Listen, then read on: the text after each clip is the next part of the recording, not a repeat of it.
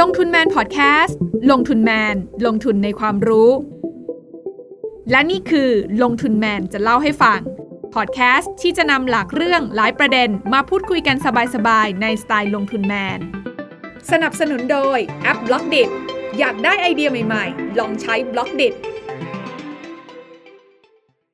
ยงผิงผู้สร้างแบรนด์ Oppo และ Vivo ให้มาเป็นคู่แข่งกันเอง ถ้าพูดถึงแบรนด์ที่มียอดขายสมาร์ทโฟน สูงที่สุดในโลก เชื่อว่าทุกคนเนี่ยคงจะนึกถึงซัมซุงไม่ก็ Apple ใช่ไหมคะ แต่ถ้ามองในมุมของทั้งบริษัทแล้ว รู้หรือไม่คะว่าบริษัทที่มียอดขายสมาร์ทโฟนสูงที่สุดในโลกนั้น กลับไม่ใช่ทั้ง Samsung Electronics แล้วก็ Apple แต่เป็นบริษัทที่ชื่อ BBK Electronics บริษัท BBK Electronic ผลิตแบรนด์สมาร์ทโฟนชื่ออะไรกันบ้าง แล้วใครที่เป็นผู้อยู่เบื้องหลังความสำเร็จนี้ ลงทุนแมนจะเล่าให้ฟัง ขอต้อนรับเข้าสู่รายการลงทุนแมนจะเล่าให้ฟัง สนับสนุนโดยแอป b ล็อกเดอยากได้ไอเดียใหม่ๆลองใช้ b ล็อกเด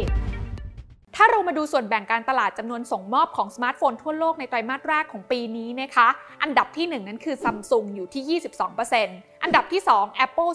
17%อันดับที่ 3 Xiaomi 14%อันดับที่ 4 Oppo 11%ส่วนอันดับที่ 5 คือ Vivo 10%ค่ะ อันดับที่ 6 นั้นเป็นของ Huawei อยู่ที่ 4%และอันดับที่ 7 คือแบรนด์ Realme อยู่ที่ 4%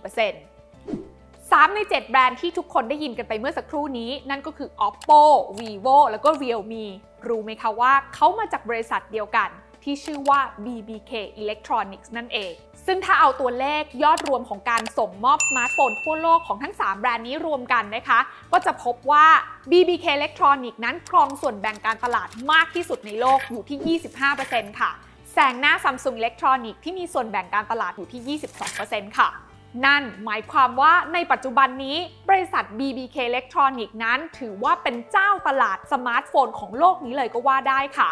และคนที่อยู่เบื้องหลังความสำเร็จของ BBK Electronics นี้ ก็คือผู้ชายที่ชื่อต้วนยงผิง คุณต้วนนั้นเกิดที่มณฑลเจียงซีประเทศจีนในปี 1961 ค่ะ เขานั้นจบการศึกษาด้านวิศวกรรมอิเล็กทรอนิกส์ไร้สายเมื่อปี 1978 ก่อนที่จะไปเรียนต่อปริญญาโทอีก 2 ใบ ในสาขาเศรษฐศาสตร์วิชาเอกเศรษฐมิติ และก็เรียนต่อด้าน Executive MBA นะคะ หลังจากที่เขาเรียนจบในปี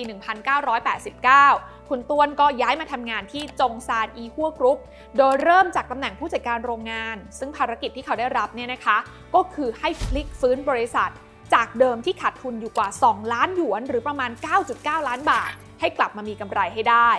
คุณต้วนนั้นจึงขอให้ทางบริษัทจัดตั้งบริษัทย่อยขึ้นค่ะ โดยใช้ชื่อว่า Suber Electronics และเขาก็รับตำแหน่งเป็น CEO ของบริษัทย่อยแห่งนี้ Suber Electronics นะคะ เริ่มต้นจากการผลิตเกมคอนโซลนะคะ ที่ถอดแบบมาจาก Nintendo Famicom แบบเป๊ะๆเลยค่ะ แต่เขาไม่ได้หยุดแค่การผลิตเกมคอนโซลเท่านั้น เขายังต่อยอดแล้วก็ดัดแปลงมาเป็นเกมคอนโซลเพื่อการเรียนรู้ต่อเนื่องด้วย โดย Subor Electronics นั้นได้มีการดัดแปลงรูปทรงเครื่องนะคะให้เป็นคีย์บอร์ดคอมพิวเตอร์ที่เสียบแผ่นเกมได้ แล้วก็ตั้งชื่อรุ่นว่า Study Machine ซึ่งจะสังเกตได้ว่าไม่มีคำว่าเกมอยู่ในชื่อนี้เลยค่ะ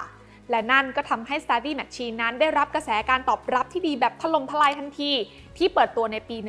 1992 นะคะ เพราะว่าสามารถเจาะตลาดผู้ปกครองได้ ผู้ปกครองเนี่ยรู้สึกว่าเขาไม่ได้ซื้อเกมให้ลูกค่ะ เขาซื้อเครื่องมือการเรียนรู้ผ่านสื่อในแบบที่เด็กชอบนั่นเองแต่หลังจากสร้างผลงานชิ้นโบแดงให้กับบริษัทนะคะ คุณต้วนนั้นกลับไม่ได้รับผลตอบแทนอะไรเลยค่ะ นอกจากเงินเดือนที่เท่าเดิมกับคำชมเพิ่มเติมนิดๆหน่อยๆนะคะ ก็เลยทำให้คุณต้วนนั้นเริ่มกลับมาคิดค่ะ ว่าเขาอยากจะขอให้บริษัทแม่เนี่ยนะคะทำการแยกบริษัท Subor Electronics ออกมา และเขาก็จะเข้าไปขอถือหุ้นในบริษัทนี้ด้วย แต่แน่นอนนะคะว่าบริษัทแม่เนี่ยก็ไม่ได้ยินยอม แล้วก็ปฏิเสธคำเสนอของคุณต้วนไปทำให้คุณต้วนนะคะตัดสินใจลาออกจากบริษัทเดิมค่ะ ตอนนั้นเขาอายุเพียง 34 ปีนะคะเขาตัดสินใจมาเริ่มต้นบริษัทของตัวเอง และนั่นก็ทำให้ BBK Electronics นั้นก่อตั้งขึ้นในปี 1995 ที่มณฑลกวางตุ้งประเทศจีนนั่นเองค่ะ BBK เนี่ยนะคะเริ่มต้นจากการผลิตเครื่องใช้ไฟฟ้า อย่างพวก Talking Dick โทรศัพท์ตั้งโต๊ะ เครื่องเล่น VCD เครื่องเล่นเพลง MP3 ค่ะ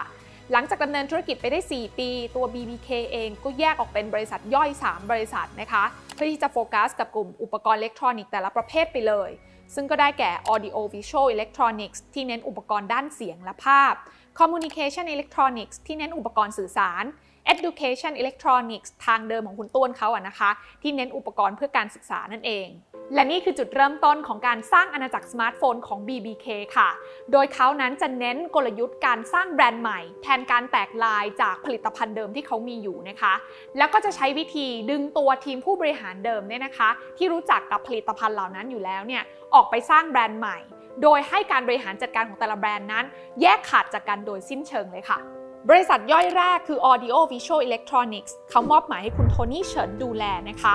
โดยได้สร้างแบรนด์เครื่องใช้ไฟฟ้าที่มีชื่อว่า Oppo ขึ้นในปี 2004 ก่อนที่จะเริ่มผลิตโทรศัพท์มือถือสมาร์ทโฟนในอีก 4 ปีให้หลัง และก็เริ่มผลิตสมาร์ทโฟนตามมาในปี 2012ส่วนในปี 2013 นะคะ คุณปีเตอร์ลอ ซึ่งตอนนั้นเนี่ยเป็นหัวหน้าฝ่ายเครื่องเล่น Blu-ray ของ Audio Visual Electronics เดิม ก็ได้ออกมาตั้งบริษัทสมาร์ทโฟนแยกออกมาอีกยี่ห้อหนึ่งที่มีชื่อว่า OnePlus ในปี 2018 ค่ะ คุณสกายลีตอนนั้นเนี่ยเขาเป็น Vice President ของ Oppo อยู่นะคะ ก็ได้ออกมาตั้งบริษัทสมาร์ทโฟนอีกบริษัทหนึ่งที่ชื่อว่า Realme ส่วนบริษัทย่อยที่ 2 Communication Electronics ค่ะ เขามอบหมายให้คุณเฉินเหวยดูแล แล้วก็ได้สร้างแบรนด์ Vivo ขึ้นในปี 2009 ก่อนที่จะเริ่มวางขายสมาร์ทโฟนตามมาใน 2 ปีถัดมา และในปี 2019 คุณเฟิงหยูเฟยก็ได้แยกมาก่อตั้งแบรนด์ iQOO เพิ่มเติม BBK เลือกที่จะใช้กลยุทธ์แบบนี้นะคะ เพราะเขานั้นตั้งใจค่ะ อยากจะผลิตสมาร์ทโฟนให้ครอบคลุมในทุกกลุ่มลูกค้า และที่สำคัญเนี่ยสามารถตอบโจทย์ในแต่ละกลุ่มลูกค้าได้ตามความต้องการหรือฟังก์ชันการใช้งานที่แตกต่างกันออกไป และในตอนแรกนะคะ ก็จะไม่ให้ใครรู้ด้วยว่าแบรนด์เหล่านี้อยู่ภายใต้ชายคาบริษัทเดียวกัน อย่างที่ทำให้หลายคนเคยเข้าใจนะคะว่า Oppo กับ Vivo เนี่ยเป็นคู่แข่งกัน ซึ่งจริง ๆ แล้วเขามาจากบริษัทเดียวกัน Oppo นั้นมีจุดขายคือกล้องค่ะ แล้วก็จะตั้งราคาอยู่ในระดับกลางๆ ในขณะที่ Vivo มีจุดขายคือระบบเสียงและลำโพง โดยจะตั้งราคาอยู่ในระดับเดียวกันกับ Oppo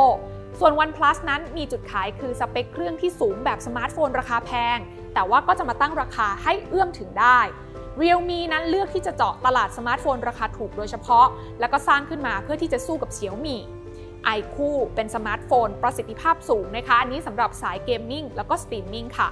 กลยุทธ์ดังกล่าวนี้นะคะถือว่าประสบความสำเร็จอย่างสวยงามค่ะ เพราะว่าทำให้ BBK Electronics นั้นสามารถครองตลาดใหญ่ ๆ ได้นะคะ ไม่ว่าจะเป็นจีน อินเดีย หรือว่าตลาดในภูมิภาคเอเชียตะวันออกเฉียงใต้นั่นเอง ปิดท้ายด้วยข้อมูลที่น่าสนใจนะคะ หลายคนเนี่ยอาจจะไม่ค่อยได้ยินชื่อเสียงเรียงนามของคุณต้วนหยงผิงมาก่อนสักเท่าไหร่ ถึงแม้ว่าเขาจะเป็นผู้อยู่เบื้องหลังการปลุกปั้นแบรนด์สมาร์ทโฟนชื่อดังมากมายนะคะ เพราะว่าทั้งตัวเขาเองทั้ง BBK Electronics เองเนี่ยต่างก็ไม่ค่อยได้ออกสื่ออะไรมากนักค่ะ แต่ชื่อของคุณต้วนยงผิงนั้นโด่งดังไปทั่วโลกเป็นครั้งแรกในปี 2006 ในฐานะผู้ชนะการประมูลเพื่อการกุศลสำหรับสิทธิ์เข้าร่วมรับประทานอาหารกับวอร์เรนบัฟเฟตด้วยราคาประมูลที่ทำสถิติสูงสุดใหม่ในขณะนั้น คิดเป็นมูลค่าปัจจุบันกว่า 26 ล้านบาทเลยทีเดียว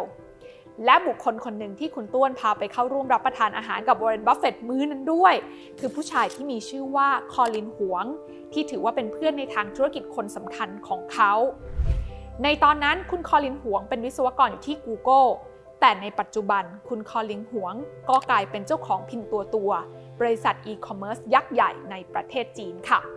และนี่นะคะจึงเป็นสิ่งที่ทำให้คุณต้วนหยงผิง กลายมาเป็นบุคคลสำคัญที่อยู่เบื้องหลัง BBK Electronics บริษัทที่มียอดส่งออกสมาร์ทโฟนมากที่สุดในโลกตอนนี้นั่นเองค่ะ